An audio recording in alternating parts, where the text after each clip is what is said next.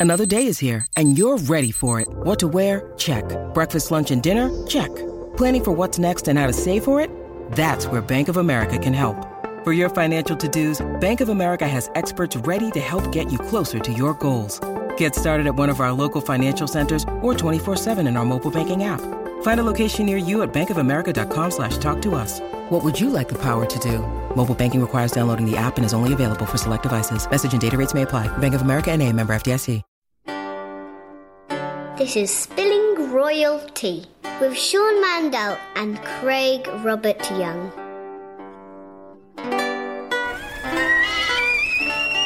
The kettle is whistling, the tea is hot. Spill it, Sean. What's the latest gossip on Meghan and Harry? So Meghan and Harry, you know, they've been making several uh, appearances together lately, which you know has given us a chance to see, you know, and hear more from Meghan. Um, so they, uh, the Fab Four, as they've been dubbed now, the the Royal Fab Four, our new Fab Four, Not the Beatles. not the Beatles, not the Beatles. We don't have all of them anymore, sadly. So we're gonna. so these are our new Fab Four. They made their first official joint appearance um, to talk about charitable work at the Royal Foundation, and it was here that Meghan actually spoke a little bit about women's empowerment, and she referenced both Me Too and Times Up. Which I think is a pretty good thing, don't you? Yeah, no, I mean, the thing it seems like a natural a natural thing to discuss, Especially Um, because it's um, it's very current. It's what's happening right now. It's a it's a part of the conversation. Exactly, and it definitely fits in with you know Meghan's sort of background. But it does raise an interesting question: How politically vocal can royals be? And also, is the Me Too and Times Up movement are those political movements? This is Spilling Royal Tea, a podcast that follows the piping hot engagement of Prince Harry and Meghan Markle, from the annals of British history to the wedding chapel at Windsor Castle The show is half British. and half American, just like the historic marriage of Meghan and Harry. I'm Sean Mandel, a producer, pop culture devotee, and TMZ's unofficial royal correspondent. And I'm Craig Robert Young, a British born thespian working in Hollywood, but with a childhood thoroughly steeped in the Crown's culture. In each episode, we will spill the tea That's American for gossip. on the latest stories about Meghan and Harry. Tea will be served with some English history and cultural translations from across the pond that you can't go without. So, without further ado, let's spill the royal tea.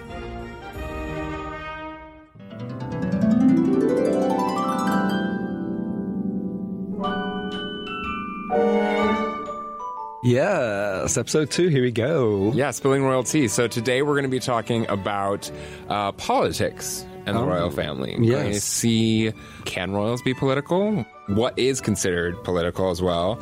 Um, and we're going to touch particularly into the Me Too movement and whether or not they're going to be weighing in on this because it's obviously taking place not just here in the US and LA, but across the world. Exactly, and whether they can be political or not. You know, as the royals, why do they uh, keep mum, as they say in the UK, about these, such issues? Exactly.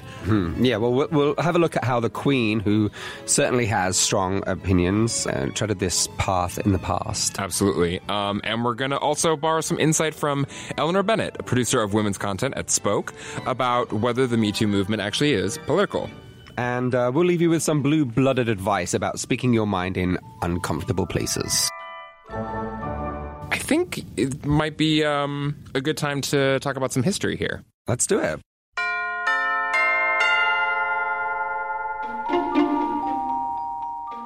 Verse 1 Something old.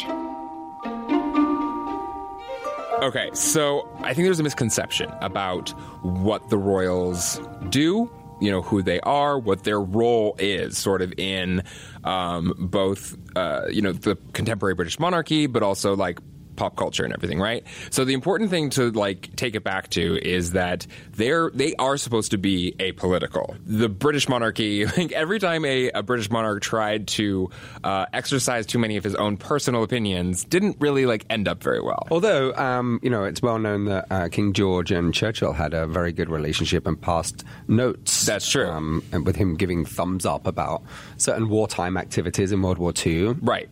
So the one role that the monarch does have in terms of their interaction with the government, um, you know, anytime a new prime minister is elected, he or she has to be invited to form a government because it's a government in the sovereign's name. Yeah. Um, and the the sovereign does typically have uh, weekly meetings with the prime minister, whoever he or she may be, to advise and consent. But it's really supposed to be more of like a listening session. It's not, and it's the king or queen supposed to be providing advice based on their own experience Yeah. of like pitfalls, things to be aware of that maybe the prime minister hadn't considered, right?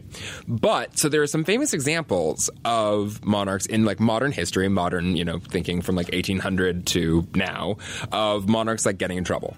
So this is actually documented really well in both um, the Emily Blunt movie uh, Young Victoria and also in the new um, uh, BBC series Victoria, which is uh, a longer version about like her sort of like coming to the throne and everything. And so what happened was is that uh, a prime minister of a certain party uh, decided to resign from power. Queen Victoria was very young. She had uh, she was very close to this prime minister because he was the one who sort of like guided her as she was ascending to the throne, being only like 18 years old, and all her ladies in waiting because you know the queens still have ladies in waiting like, even Yes, to this they day. do. They yeah, do. There are ladies in waiting at court. Um, all her ladies in waiting were from the same political party as this outgoing prime minister. Now the new prime minister coming in was from a different political party.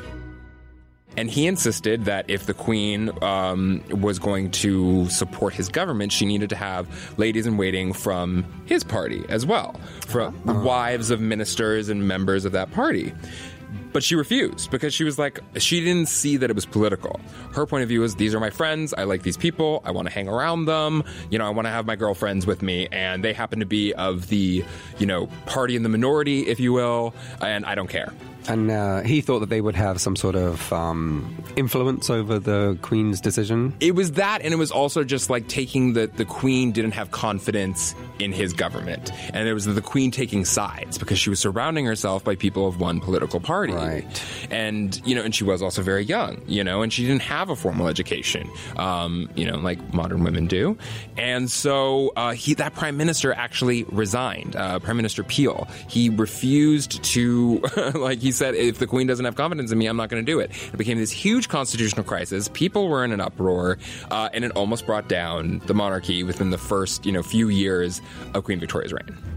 They're always uh, treading on water there a little bit, aren't they, with the monarchy and like whether whether it's going to exist, whether it's going to continue. Right. Are they in, in tune with uh, today's society? Absolutely. And you have to remember that it's like starting at really from Victoria's era on, right? The French Revolution has already happened. Um, it is the beginning of monarchs of Europe who are beginning to be overthrown. Yeah. So they're worried about job security. Um, and that goes through to today because after, from that point on, you know, uh, cons- monarchies, both constitutional and not, you know, start falling off here, like left and right. Yeah. They start diminishing. Yep. Um, but there Dying were breed, as some might say. Exactly. But so there were other instances, much more modern ones. A big one, which has an interesting connection to Meghan, is Edward VIII uh, in the abdication crisis because he wanted to marry the woman he loved. Wallis. Wallis Simpson. Wallis Simpson. I found it impossible to carry out the duties of my job without the support of the woman I love. so, you know, that was a big thing too because he, uh, Edward VIII, formerly the Prince of Wales, afterwards the Duke of Windsor, he viewed it as whatever the king wants to do, like, is law. But didn't understand that, you know, as head, future head of the Church of England, that there were certain rules and restrictions on him. Um, and that pre- created this huge, again, constitutional crisis. And that's not so much political, but in the sense that he was going against what part, like Parliament controls him. And he was fighting it. And that's not really something that you can do because there are laws about like who the, there were and they've been changed a lot but there are laws about who members of the royal family can marry. And so he was going against those laws. And it's strange because those personal things that we think of like oh that's not pol-, like today we look at that like that's not political. Yeah. but it was. Like it really was in those times. Um, and there's a great moment too which like um, i think a lot of people didn't know about but if you watch season two of the crown This is not a plug for them. I just really love the show. It's a great point of reference. It really is a great point of reference, and it's so fun to see it. You know, I mean, the other thing about that show is that you know Robert Lacey, who is uh, Queen Elizabeth's like official biographer, he is very involved in that show. So you really do sort of get. I mean, it's a little bit propagandistic. Like I've read that as well, but you know, I'm clearly here for it. So, but one of the the fun things about it is that in season two Queen Elizabeth goes to Nigeria because she's been influenced. She's just seen Jackie Kennedy's influence on de Gaulle and the French, and she feels a little bit like, you know, she's been toeing the line. She's been doing what people tell her to do. Yeah. And now she's like, well, I want to have a little bit of power. And Nigeria is about to go over, because it's the Cold War, Nigeria is about to go over to the Soviet side because they're getting all this money from the Soviets. And she decides to use her glamour and her power to go to Nigeria, and she does this huge thing, which is she dances with the president of Nigeria, a black man, uh, quite controversial at that at, time. At that time, Yeah. she got a lot of flack for it in the British papers, but then she won them over and she brought Nigeria back over to, I guess you would call it the Allied side. And then she was highly praised for it. But that was like a political Move. A political move. She was very aware of what she was doing. Absolutely, and I think that government have uh, used the royal family in the past for these political gains uh, with certain countries, especially with diplomacy. And these these trips that uh, are planned out are designed for better relations with these other nations. Absolutely.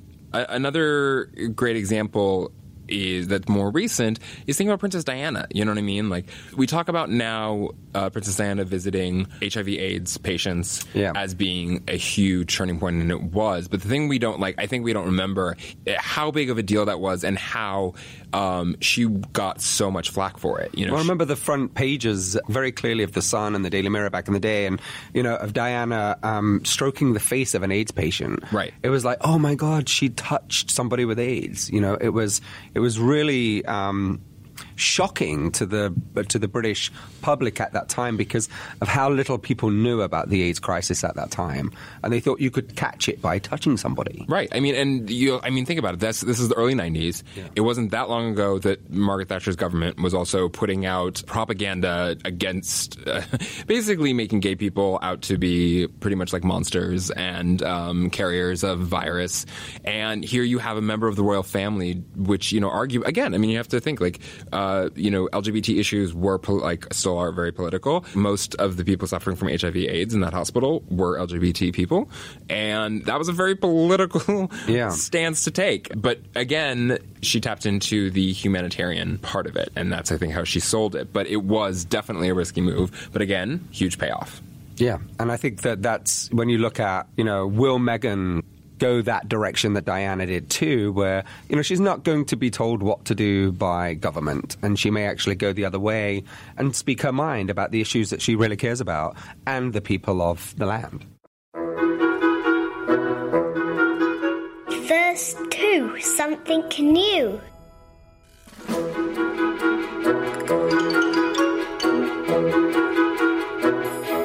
Okay, so now that we've looked back at royals past and how they've uh, navigated the waters of political, social stances and issues, um, it really does relate to what's going on right now. Because Meghan Markle, she was with uh, Duchess of Cambridge, Duke of Cambridge, Prince Harry at this event for the Royal Foundation, which was started in 2009 to support the charities that Prince William and Prince Harry and the Duchess of Cambridge will support but it's really it's really interesting because she is also a, f- uh, a fiance at this point. You know, like she's not officially titled and married, and she, but she's still up on stage. It's great, you know.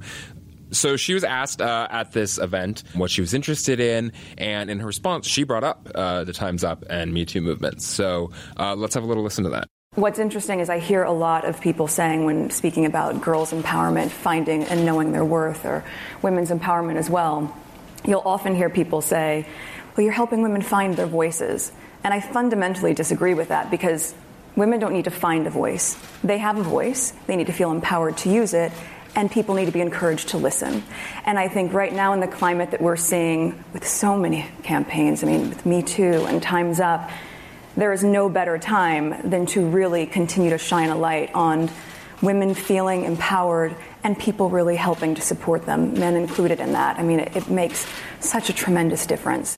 So, and, and, you know what's interesting, Sean, is because that interview is like 20 minutes long, but of course, people have just been focusing on this 30 second clip of Meghan referencing the Me Too and Time's Up movement. Of course, you know, I mean, soundbite culture, right? Um, you know, and we should also point out that Meghan's interest in women's rights is not a recent development. Um, you know, she's not piggybacking on this issue. Yeah. She's spoken very strongly and fiercely about empowering women. She visited uh, Delhi promoting young women's health and hygiene for World Vision Canada. She's also, interestingly enough, speaking about politics, spoken out against uh, Donald Trump, now president, mm-hmm. and what she viewed as his, you know, misogyny. And and this is the thing with the Donald Trump thing. So you can't take back what you've already said, right? Right. So now, now she's going into this new role, and you, you know, Princess Diana was very young when she met Charles, right? And, you know, she didn't really have an or, or a, a, profile, yeah. I guess, a, or, or a platform to talk about the issues that are important to her. Right. Now, Me- Meghan had that already being an actress, and, you know, she had a platform and obviously asked questions on red carpets. And so we know where her, her stance is, but now she has to toe the line a little bit, I guess, coming but, into this family. But still be true to herself it sounds a little cold to say branding, but her branding, you know, like who she has been is just this very authentic, outspoken, yet savvy, you know, she's not throwing bars. Exactly, yeah. And I wonder how difficult that's actually going to be for her. Right. Um, you know, just to set up some contrast, Kate recently attended the BAFTA Awards in London. Um, and there was a big question there about whether she would wear a, a black dress in solidarity because everybody, all the all female all females in attendance, were wearing black to show their support for the Me Too movement. Right, as they did at the Golden Globes here in LA. Exactly. And uh, but she actually opted out for uh, an emerald green dress but really, is it political? I mean, this these movements. That's the question. You know, it's so funny because like when we, when that happened, we had a we were filming the TV show here at TMZ, and we were talking about that. And I wonder how this is perceived, you know, from Brits because I think to us in the room, we were all like, this is not a political thing. This isn't, you know, showing support, like coming out. Do you really? Is it a risk to say, hey, I don't support sexual harassment and sexual abuse? Yeah. Like, is that not a you know? Is that a, not a given? Well, in history, you know, the British government has been surrounded in controversy. Uh, there was the big Profumo affair that happened in uh, the 1960s with Catherine Keener. There was a movie called Scandal about it, which I don't know if you've seen it, you should. But, you know, that was, uh, even though it wasn't political, but, you know, there's been rumors circulating about Prince Andrew and, you know, the whole sort of um, sex slavery thing that was going on as well. As, you know, allegedly that, you know, people were hired for him for his pleasure obviously it's been denied by the the palace, but um, you know it's still accusations, and, and we've seen what accusations have done to people's lives and careers here in Hollywood.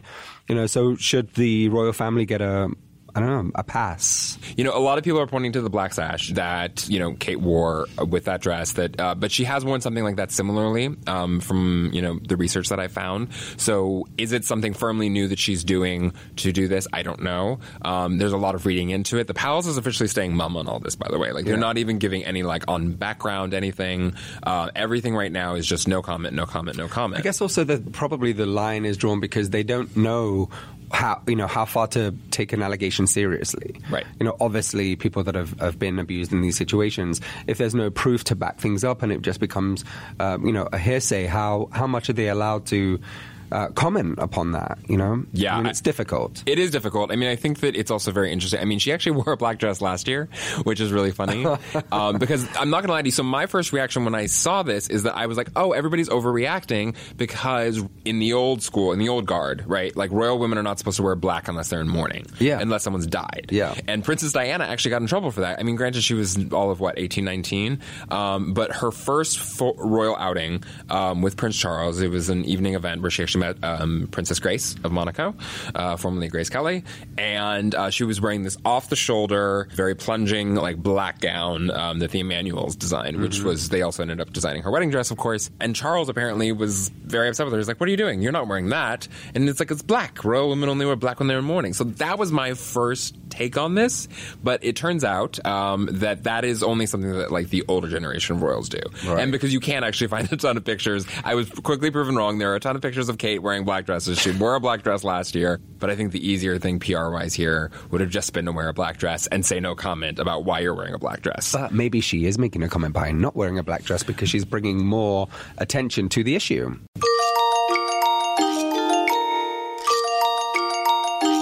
Verse 3 Something Borrowed.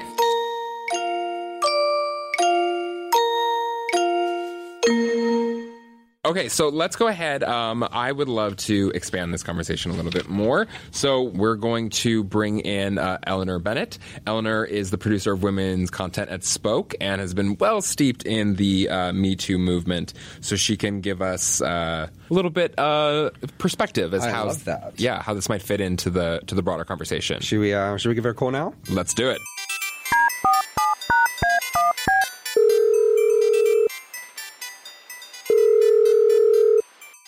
So, Eleanor, welcome to Spilling Royal Tea. Hi, thanks for having me on. Our pleasure. Thanks for being with us, Eleanor. So, um, can you tell us, Eleanor, briefly how the Me Too movement first got its start?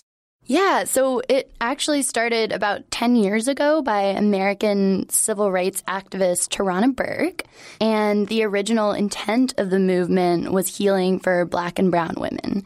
And the idea was by standing up and saying, Me Too, survivors of sexual abuse and assault were able to support each other and really began the healing process. How did it um, sort of get, you know, because since it's been around for so long, but it's really only now um, taking off in sort of like meteoric rise. How did, you know, how did that connection start to happen to where it expanded out more broadly to all women and men um, who've experienced, you know, sexual harassment or abuse? So it's it's really been this rising tide of sexual revolution that's happening around the world, but I think that it really came to a head last fall when the Harvey Weinstein case came out. And basically, all of these people just started standing up and really speaking out. And a lot of Hollywood people, a lot of really high profile people, men and women, coming out with their stories. And I think the political climate was ripe, we can agree. And it just kind of took off from there. So it's really gotten to become a much more high profile movement in the last several months. Yeah, in what ways do you see it as uh, as a political movement, um, or do you see it as a political movement? Yeah, so I think you can't deny that the movement is tied to, as I said, the sexual revolution we're living in, and it's definitely trying to raise awareness of this pervasive sexual harassment that we're seeing every day. Um, and one effective way to do that is through politics and political protest. Do you think um, when uh, you know Hillary Clinton was running for president, um, obviously against Donald Trump in a very misogynistic sort of field, that this sort of gave rise to this women's movement with the marches that were happening, and then you know I think it was Ashley Judd that um, during a women's march that actually was one of the f- um, uh, forefront, uh, at the forefront of, of helping this movement g- uh, gather some steam. Yeah, I, I actually was in the crowd at the Women's March the day after Trump's inauguration when Ashley Judd was on stage speaking, and and it definitely is tied to that. I mean, I think having a woman lose in the way that she did, and having all of that sexism and the tapes, the Hollywood access tapes that we all heard, and having a president accused of sexual harassment is something that is definitely on everyone in this movement's mind. So yes. So is there is there a case to be made? You know, because we were just talking about um, Kate Middleton, the Duchess of Cambridge, wearing a dress um, that wasn't black, and people get criticizing her um, for not wearing a black dress in support of Me Too. But then people also saying that listen, she's not supposed to make political statements, and then the counter argument that is is this a political statement? So you know, to that point, do you think that that is a fair case to be made? Um, that you know, Me Too and Times Up, for that matter, are beyond politics. Yeah, I mean, as I said earlier, if we go back to the roots of Me Too, it really is a movement about healing from great trauma. Um, and I think if Meghan and Kate are able to focus on that central tenet, they'll receive a lot less pushback. Um, though, on a personal note, I hope we see them both out in the streets with hand painted protest signs. Oh, that'd be awesome. I would love to. What would their sign say? Um, my one of my personal favorites from the Women's March this year in New York was literally keep your dick in your pants. Can I say that? I would be shocked if we see either Meghan or Kate with that sign. But let me tell you, if if they do, uh, it will break the internet. totally. Well, would. I have to say, I, I just watch her back. rewatched. oh, I just have to say, I, I rewatched Meghan's 2015 UN Women's speech last night, and Yeah. and in it she talks about her first overtly sexist TV commercial that she saw when she was 11 years old, and and and how she wrote to the then First Lady, which was Hillary Clinton. Hillary Clinton. Um, and so I have a feeling the royal family might be well steeped in the feminist movement in the coming years. Oh yeah, she said. You know, it's so funny actually because I did an interview with Gloria Allred because uh, she also wrote about that because she wrote another letter to Gloria Allred as well about that. And you know, she got that. Yeah, she was 11 years old. She was on um, Nick News, also a Nickelodeon TV here in the U.S. She got featured on that. Got Procter and Gamble, this big company, to change their soap ad. So because it was a soap ad about housewives, you know, being uh, soap being tough on their hands. Yeah. And uh, she got, I think, I think that's what it was. But um, she got them to change the ad, and yeah, wrote to Hillary Clinton, wrote to. Uh, Gloria Allred, and she got it changed. And yeah, that speech to the UN. If you guys haven't listened to it, it's pretty it's pretty amazing. That's that's pre Harry. That's just her, you know, on her own being um, a force for change here. So. Uh, definitely worth a listen. Eleanor, thank you so much for, for joining us and for giving us this insight. It's definitely uh, appreciated Yeah. and valuable. And uh, it's a movement that we all can uh, definitely get behind. So thank you. Absolutely. Thank you so much for having me, guys. Once again, that was Eleanor Bennett, producer of women's content at Spoke.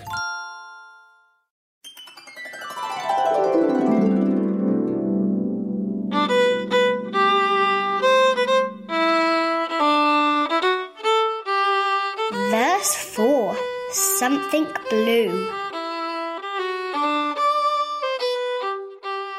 Okay, so the last segment of Spilling Royal Tea is reserved for our blue blooded advice, where we take something the royals are doing and extrapolate that on how you can do something regular in real life. Yeah, so I think that, you know, looking at this example, so like looking at royals making political statements, I think we like I think the best thing to do here, like the the big takeaway, the advice that we could take away is looking at Meghan Markle, right? Looking at how she navigated what was a very tough situation. Yeah. Um and I think that a lot of us, you know, I mean, not all of us are on stage uh, in front of millions of people at a royal forum, you know, with um, a duchess, a duke, and a prince on either side of you. I mean, we can dream. But um, I think the the really interesting thing to take away here is mo- like she could have very easily just said something generic, you know, in a generic response. And I don't think she would have gotten a lot of flack necessarily for that because everyone said, oh, she's just doing her job. But she did take it upon herself to stay true to really what she's been saying for many years.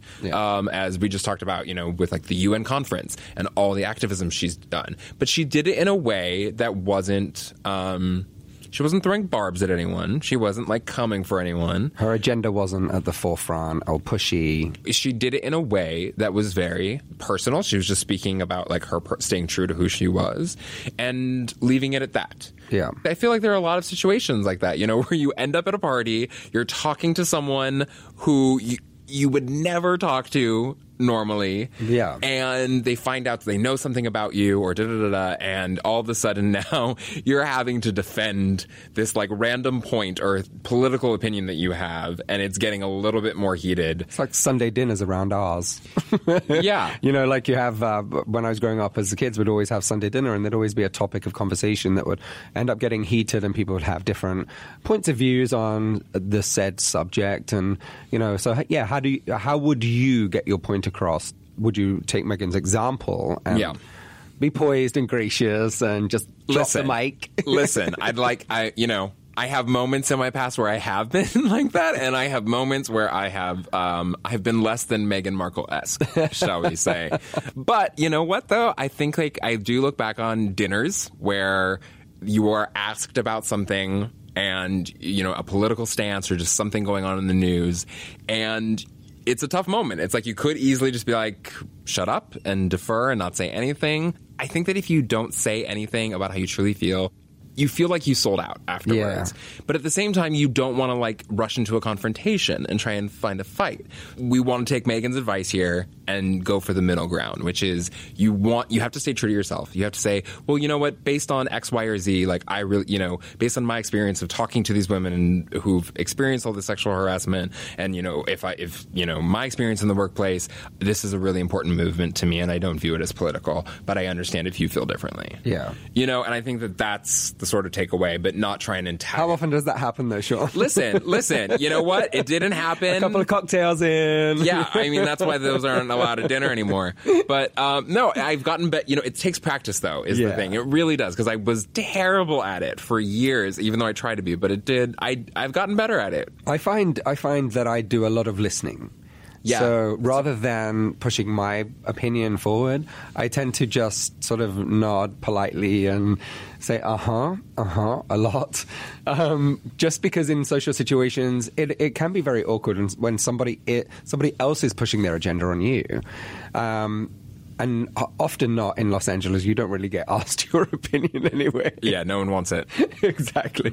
Absolutely. But yeah, I think that no, I think that's a great. I think those are two good takeaways. I think listen to the other side, Yeah. or to whoever's talking, you know, and try and be empathetic, um, and then also be true to who you are, but don't be confrontational about it. Yeah, so I, I host something called the Toscas, um, which I just did. Uh, it's a parody on the Oscars, and I was on stage, and so I had a platform, and I, I chose to take a seven-year-old uh, boy on stage with me who was dressed as a girl. Yeah. and his uh, name is Ryder, and you know he's obviously undecided sexually, but Sure. he loves to wear dresses and high heel shoes. And I didn't have to say anything. It was just like, this is Ryder, he's my buddy. Yeah. And, you know, we're, and this is our future. And we want to let this kid know that whatever he wants to be when he grows up is totally fine with us. So maybe the takeaway is even if other people are treating it politically, don't treat it that way. Yeah. because that's really what Meghan did. She didn't treat it like it was a political issue. Exactly. So there you go. That's that's our advice this week. That's for the Blue Bloods. Well, the tea has been spilled, and it's been rather hot. I'm Sean Mandel. And I'm Craig Robert Young, and thank you for joining us on Spilling Royal Tea, the podcast. Spilling Royal Tea is a collaboration between TMZ and Spoke. Use Spoke to find your next favorite podcast. Learn more at hearspoke.com. Maggie Van Dorn is our executive producer, and you can subscribe to Spilling Royal Tea on Apple Podcasts. For more coverage of the royal wedding, visit tmz.com. Should I move my purse from one arm to the next to signal that I'm done with this segment? Yes, exactly. When I cough three times, you know what that means. Gerald. I need to go to the restroom. Gerald, I'm, I'm ready to move on from this segment, Gerald. I have nothing left to say to this commoner.